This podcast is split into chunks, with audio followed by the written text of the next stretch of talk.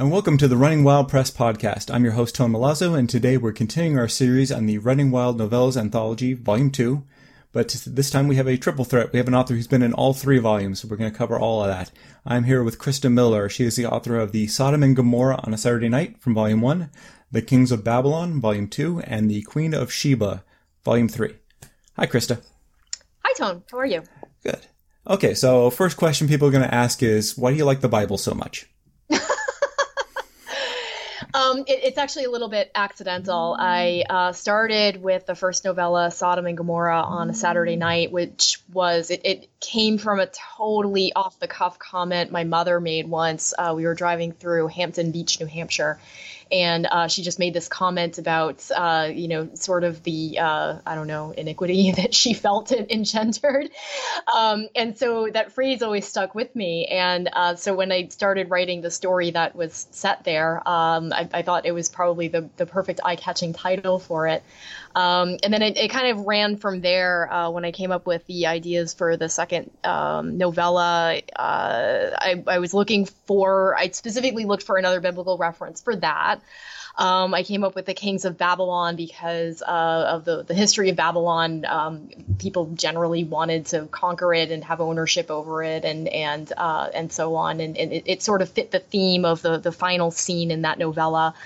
Um, and then uh, same sort of loose reference for Queen of Sheba. Um, it, it's a reference to the um, immense amount of influence and power that this one woman had, um, that there's a, a character in that novella who is um, who also has those qualities. So uh, so that is a reference to her. Besides the, the fact that they're all inspired, at least t- titularly from the Bible, is there anything linking them?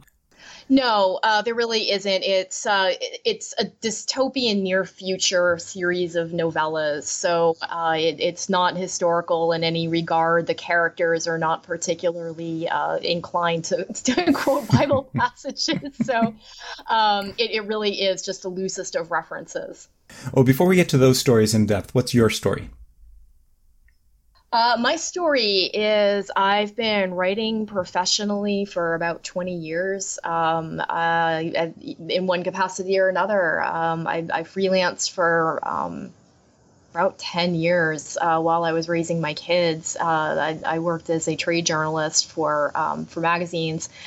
And then I've uh, written fiction on and off over the years. Um, there will be some times when uh, I'm writing a lot of it and other times when I'm not writing any of it. So, um, and I've also done uh, content marketing as well um, for about the last seven years for various companies. So, um, so it, it really is, uh, you know, writing is just the, the, the thing that I do um, and uh, in, in one capacity or another. Well, how'd you get into that kind of work? My very first job out of college was on a help desk at the university where I graduated from. And the longer that went on, I did that for three years. Um, I decided that I couldn't really see myself doing that for the next twenty years, however. And so I um, started thinking, you know, what can I do? What do I enjoy? What am I really good at? Uh, and came up with the uh, the answer of writing. I mean, it, it, um, I had in, in in college, instead of writing a or instead of uh, participating in an internship, I wrote an honors thesis. Um, that was a big clue right there. Uh, and then just from there, uh, brainstormed what else I could do with writing, um, and, and came up with um, uh, trade journalism actually for law enforcement magazines. Um, I had been a law enforcement explorer in high school, and uh, it was sort of what, you know, they the, the advice is, is write what you know. And at that time, uh, I, I knew law enforcement pretty well. So um, I did that. My first article was published exactly the month after nine eleven.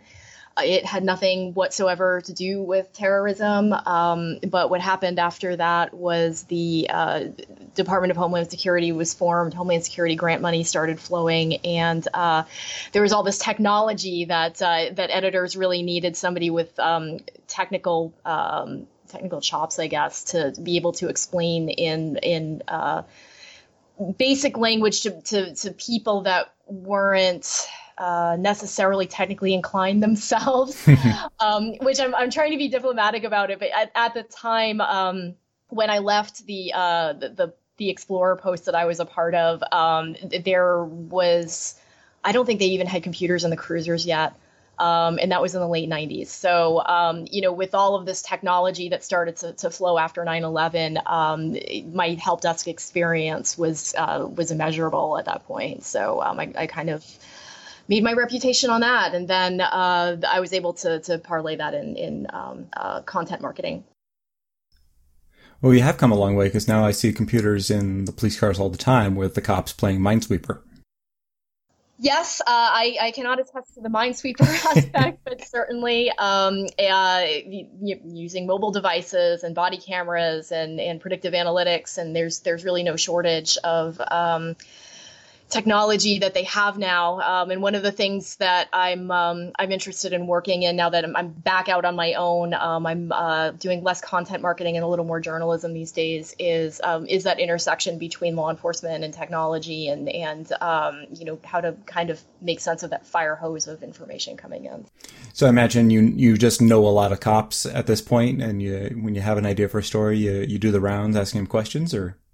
It, yeah, I, I actually specialize in a very specific niche of digital forensics. Uh, so um, my client is uh, kind of an online magazine called Forensic Focus. And so uh, I, I know I do know a lot of law enforcement forensic practitioners. I also know a lot of people in the private sector. And there's sort of a balance there um, with um, just educating people on, on uh, proper forensic science process with digital technology, um, which sounds relatively straightforward, but the technology is developing so quickly that it is really not straightforward at all. Mm-hmm. Um, there's a lot of uh, new technology that um, uh, is is making itself more available these days. Um, I don't think that we've even begun to answer questions of how data is stored uh, in different, uh, you know, A I, for example, or, or a robotic system.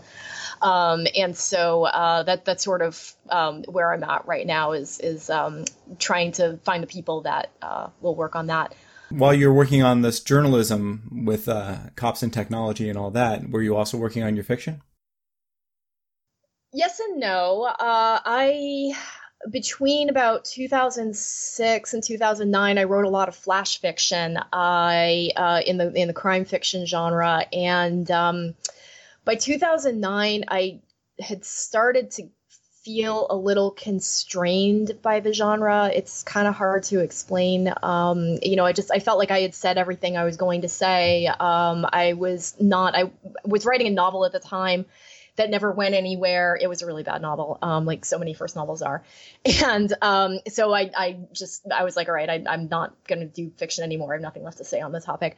Um, around twenty fifteen, I was working in Boston for a company, and I was um, taking the T. I lived in Boston when I was a kid.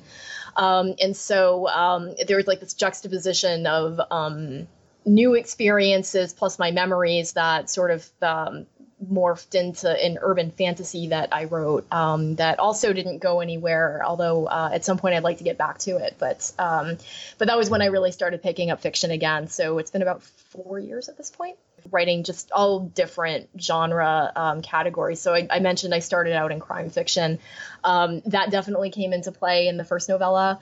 Um, but at this point, I'm I'm sort of writing um, a mixed genre. So this novella series is a uh, dystopian, um, almost fantasy. There are fantasy elements in it, um, whereas a lot of my other short fiction is uh, is uh, um, horror and dark fiction. And then I also wrote a children's series, completely off topic, um, total surprise, but, um, or, or I should say wrote a children's book that is, is turning into a series. So, um, so it's become a, a more significant part of my, my writing repertoire. Okay. So go ahead and plug the, the children's book. Mm-hmm. Raccoon Rescue is published in twenty seventeen. It's uh, based on my experience volunteering at a local wildlife rescue in South Carolina. Um, I had the chance to observe baby raccoons and get to know them and um, watch them with their moms, um, although that was more often on video um, than at the rescue, because you know by the time they come into the rescue, they're usually either orphaned or sick or something, and, and they're being treated and rehabilitated there. Um, but I came to know how sweet and smart they are, um, and um, you know, just the um, uh, the level of intelligence they have, and how similar they really are to humans in so many ways, um, and how misunderstood they are. Um, and that was really the the thing that drove me to wrote the, the me, drove me to write the first book, uh, Raccoon Rescue, which is about a family of raccoons that meets a family of humans for the first time, and the sort of misconception misconceptions that they have about one another. Hmm. So I, I, I don't do children's fiction. I do do comic book projects. So, and part of the, like one of the big thresholds for somebody like me who's still working on their portfolio is you have to sort of build an art team mm-hmm. and pay them ahead of time. Yeah. And, uh, is, is the same standard go for you? You have to commission an artist and get, get the, get the art done? Yeah, I was, I, I was really lucky actually. My first book, I, um, I had started with a small press in Australia. And that publisher actually found my illustrator um, and worked with him. Um, and so um, so we we had that arrangement all set up. Um, I, I do have to pay him this time around uh, myself, uh, which is, is um, awesome because I think he just captures the characters so well. Um, and so I'm happy to be able to pay him. But definitely self-publishing is is expensive. And so um, I uh, I started a Patreon uh, to support the rest of the series. So it's the second book that he's working on right now. Um, we just signed our contract and, and, uh, you know, got going on that, and, um, just whatever future books, uh, come out of the series as well. Um, in addition to lesson plans, um, I'm, I'm looking to support my work on developing those. So, um, ones that, uh, that adhere to the Common Core curriculum as well as South Carolina state curriculum standards. Now there's the Patreon Rescue Raccoon specific.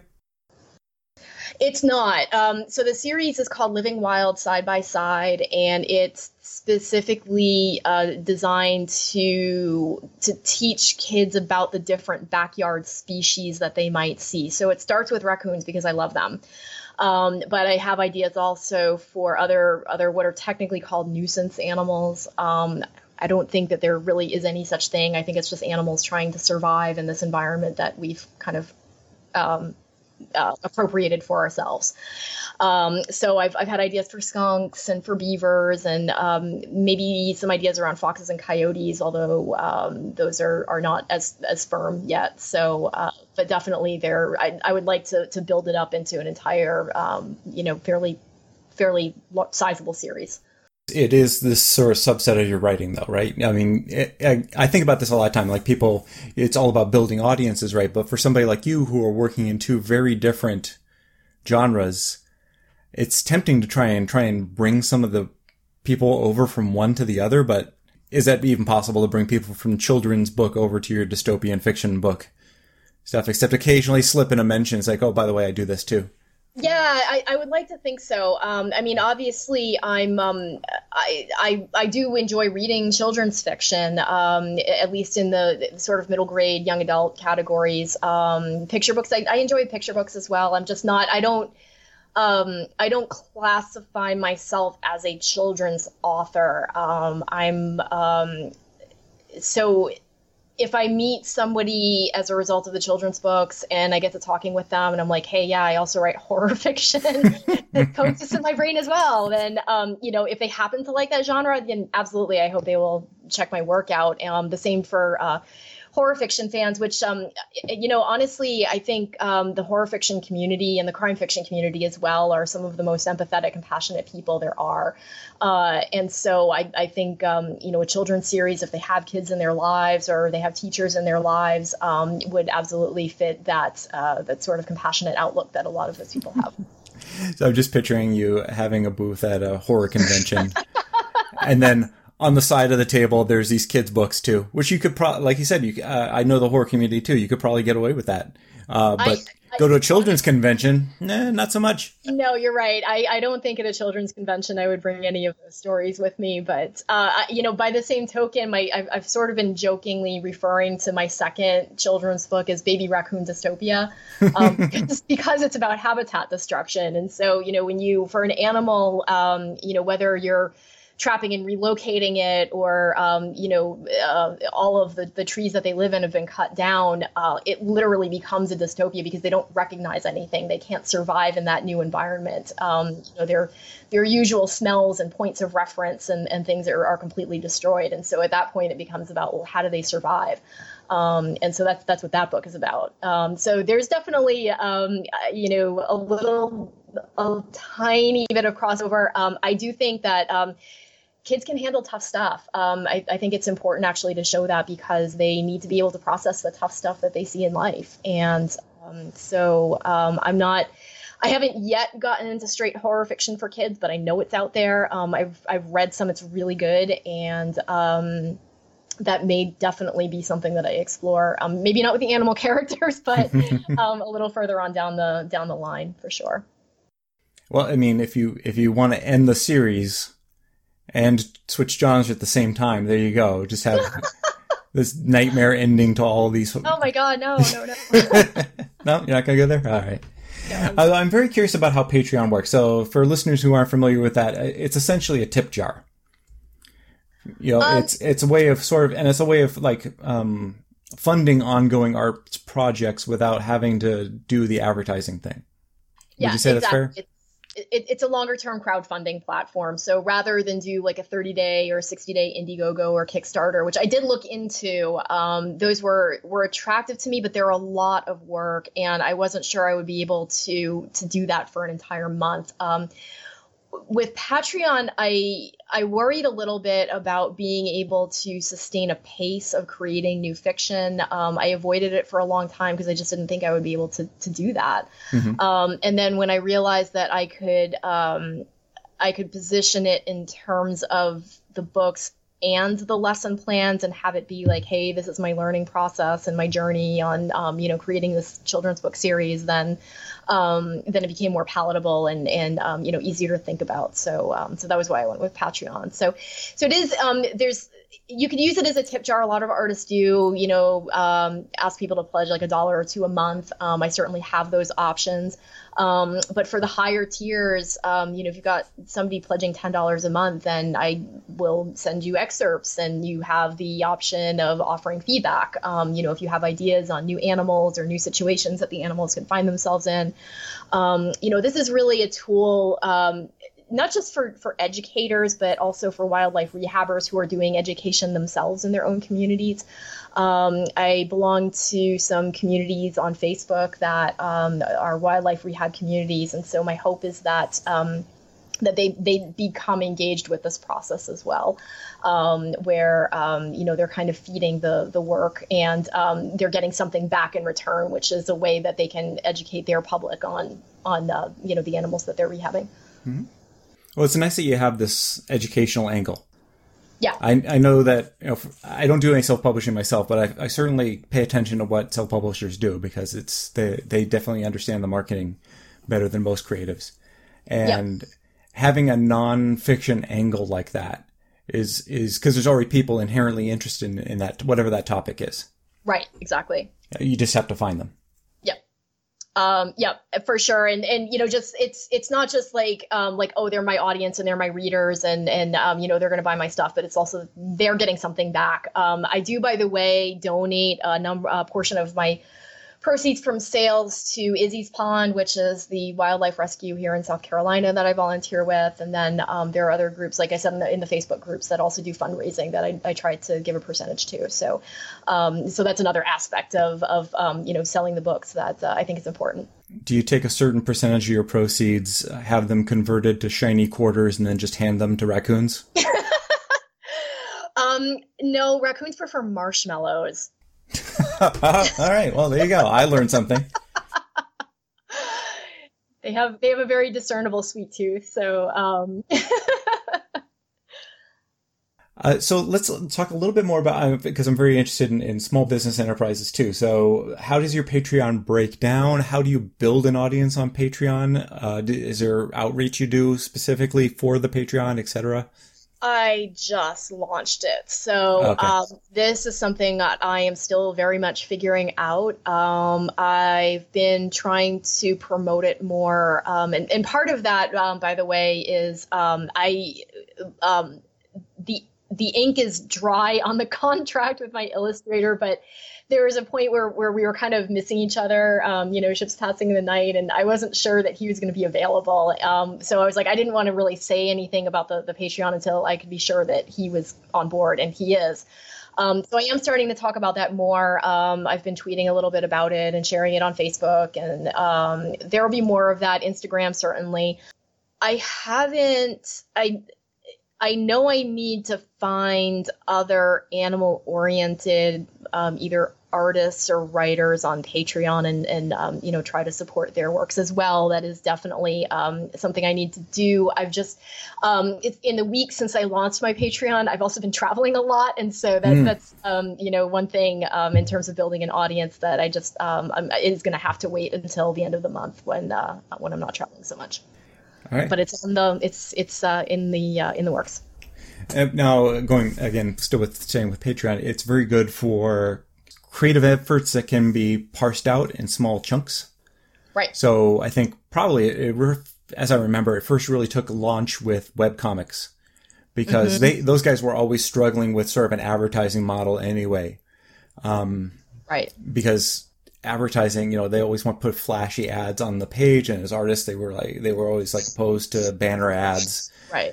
And then there was um um some sort of scandal early on where there was like a some sort of webcomic hosting service that didn't pay anybody ultimately, uh, so a lot of shitty business practices there. Mm-hmm. And this was this was their way of sort of taking control of all that, and then they have all kinds of freedom to sort of share the material early with Patreons. This is something I see commonly. Like, so you get a first look. That's that's what right. you're paying for. Right. Sometimes bonus material, sometimes behind the scenes thing. Again, as an artist, it's really great. You can just record a, you can draw stuff and live stream it to your Patreon fans. Right. So you're you're sitting there chatting with them. Right. So none of that stuff really seems to translate to your other work, which is the novellas, right? I, can you imagine trying to do any of that stuff with a long form? Yeah, actually, I you know, um, I have mixed feelings about that because I uh, I do not like to share too much of rough drafts with people. But yeah, same, same. By, by the same token, um, you know, if, if I write a scene in a short story or a novella that I really like, and it's not, you know, it's not a murder your darling sort of situation. It's something that's like, yeah, this is an anchoring, you know, sort of thing that I'm going to probably do with this, um, that I'm going to keep for. for, uh, you know, the final draft. Um, I could see sharing that. Um, you know, I think, um, I don't know, fifteen hundred, two thousand words uh, is about the size of a standard article. Um, you know, certainly open to sharing something like that um, if I ever decided to do a second Patreon. Um, or, you know, just on my blog, you know. Um, I think actually um, when I was writing Kings of Babylon, I did try that. Um, I have a, a tiny, tiny, tiny newsletter list. Um, and I password protected that blog and ex- ex- excerpt in a blog post, uh, password protected the blog post, and then emailed it to people so that they could log in and read it if they wanted to. And I, I think out of nine of them, I, I don't know how many actually did that, but it, it was it was something I certainly experimented with and, and um, you know, would be open to again. Uh, so let's talk a little bit about your stories in the anthology. Let's start with volume one. Seems a good place to go. Sure. So, yeah, we touched a little bit on the title, Sodom and Gomorrah on a Saturday Night. Right. Where did what was the genesis for this idea, besides the, the title? It started out as a murder mystery. Um, back in the days when I was doing crime fiction, I uh, was sort of intrigued by the idea of a murder happening on Hampton Beach and, and um, you know, what that might mean for that very small beach tourist community uh, in New Hampshire. Um, and yet... the longer that I worked on it, um, it just never came together. Um, I would work on it and then it would sit for a few months and then I'd come back to it and I just couldn't really get jazzed for it. Um, in comparison to other work that, um, didn't take me any time at all to write, uh, you know, just kind of flowed. And so, um, I don't know, I, I just sort of came up with the idea to make it a dystopia. Um, I don't remember precisely where the idea came from. I don't, I, I think it was just sort of a loose, like, hey, you know, what if I introduced these elements and did this and, and, um, um, you know, suddenly I had a finished novella. So, um, I it, it definitely helped. Uh, that was around the time that I got laid off in twenty sixteen. And so that became my anchor um, for kind of getting through that experience, which was um, incredibly stressful. Um, I, I wrote that novella throughout early mornings during the summer of twenty fifteen um, before I submitted it to Running Wild. Um, and then um, kind of the same with the novella I'm working on right now. I got laid off again and working on the, you know, the fourth novella that's um, going to, to end up in a collection with the other three um, early next year. But um, in any case, um, it's um, that was when it really came together, that first novella. Um, it's uh, a, a dystopia again. Um, it, it sort of covers the th- themes of um, what would happen if human trafficking and other forms of criminal activity were legalized and were made um, sort of legitimate businesses or legitimized businesses. And uh, everything else, by the way, also became privatized. And um, um, and by the way, if if empathy were outlawed, so uh, empathy is a skill, sort of the, the, the science fiction um, aspect of it, where people can literally sense one another's emotions. Um, if that has been outlawed, then you know, then what? So, um, so that was how the story came together and how it flowed, and, and I was able to uh, to work with it from there. All right, and that was Kings of Babylon. That was um, th- that's all of them. That's so that's um, okay. it's, it's that, the the Hampton Beach story is Sodom and Gomorrah on a Saturday night. Um, Kings of Babylon takes place not far from there, sort of um, sort of the I ninety-five ish corridor, um, the Route One corridor. I think I, I have a scene in there along Route One. Um, also between Massachusetts and New Hampshire, and then the other um, the other two novellas also take place in that general uh, vicinity. It's interesting that you say you, you get these pounded out when you are laid off, because when I lose my job, I can't write at all because I'm constantly thinking I should be making money somehow instead of instead of writing. Maybe it's our attitudes. Maybe it's because you're a professional writer, you see that act as a way of making money, whereas I see this as, it'd be nice if I get lucky sometime and make some money off this, but I still see it as a hobby. Um, that actually was where I was coming from when I was working on this first novella. Um, I did not expect to make any money off of it. I I needed the anchor really more than anything. Um, I had this, the, I, I had determined that because I had um, gone through a period of burnout a few years previously, um, where I basically was doing too much for work and not enough for myself. And so I recognized the risk in being laid off of throwing myself one hundred percent into the job hunt, uh, you know, trying to, you know, different things and, and really becoming consumed by that. I didn't want to become consumed by that. I really, um,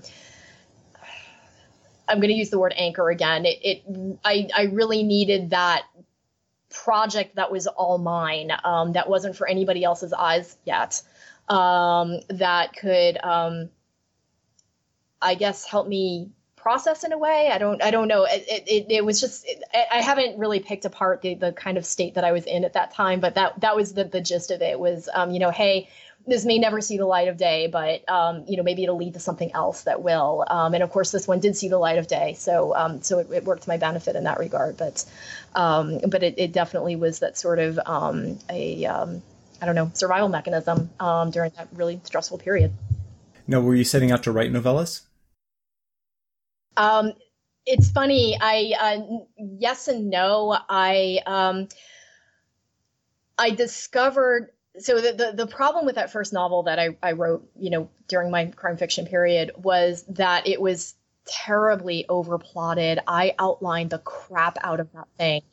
And it was wooden as a result. You know, I, I um, you know, had to make the characters follow the plot, which is something that I abhor in any kind of fiction. It could be a television show or, you know, a novel, like you can see it a mile off. And I just didn't, you know, want to have that happen. And so when I wrote the urban fantasy in twenty fifteen, I didn't go into it with any plotting at all. And I just sort of had fun with it. And I was like, you know what, I just want to do this. Um, you know, I don't want to outline. I just want to, um, you know, kind of enjoy the process. And so that was how I wrote that novella. Um, you know, not worrying about the length. Um, you know, I decided that maybe I wasn't cut out so much for writing novels. Maybe I was a short fiction writer. Um, I, I think I even got advice from another writer to that effect.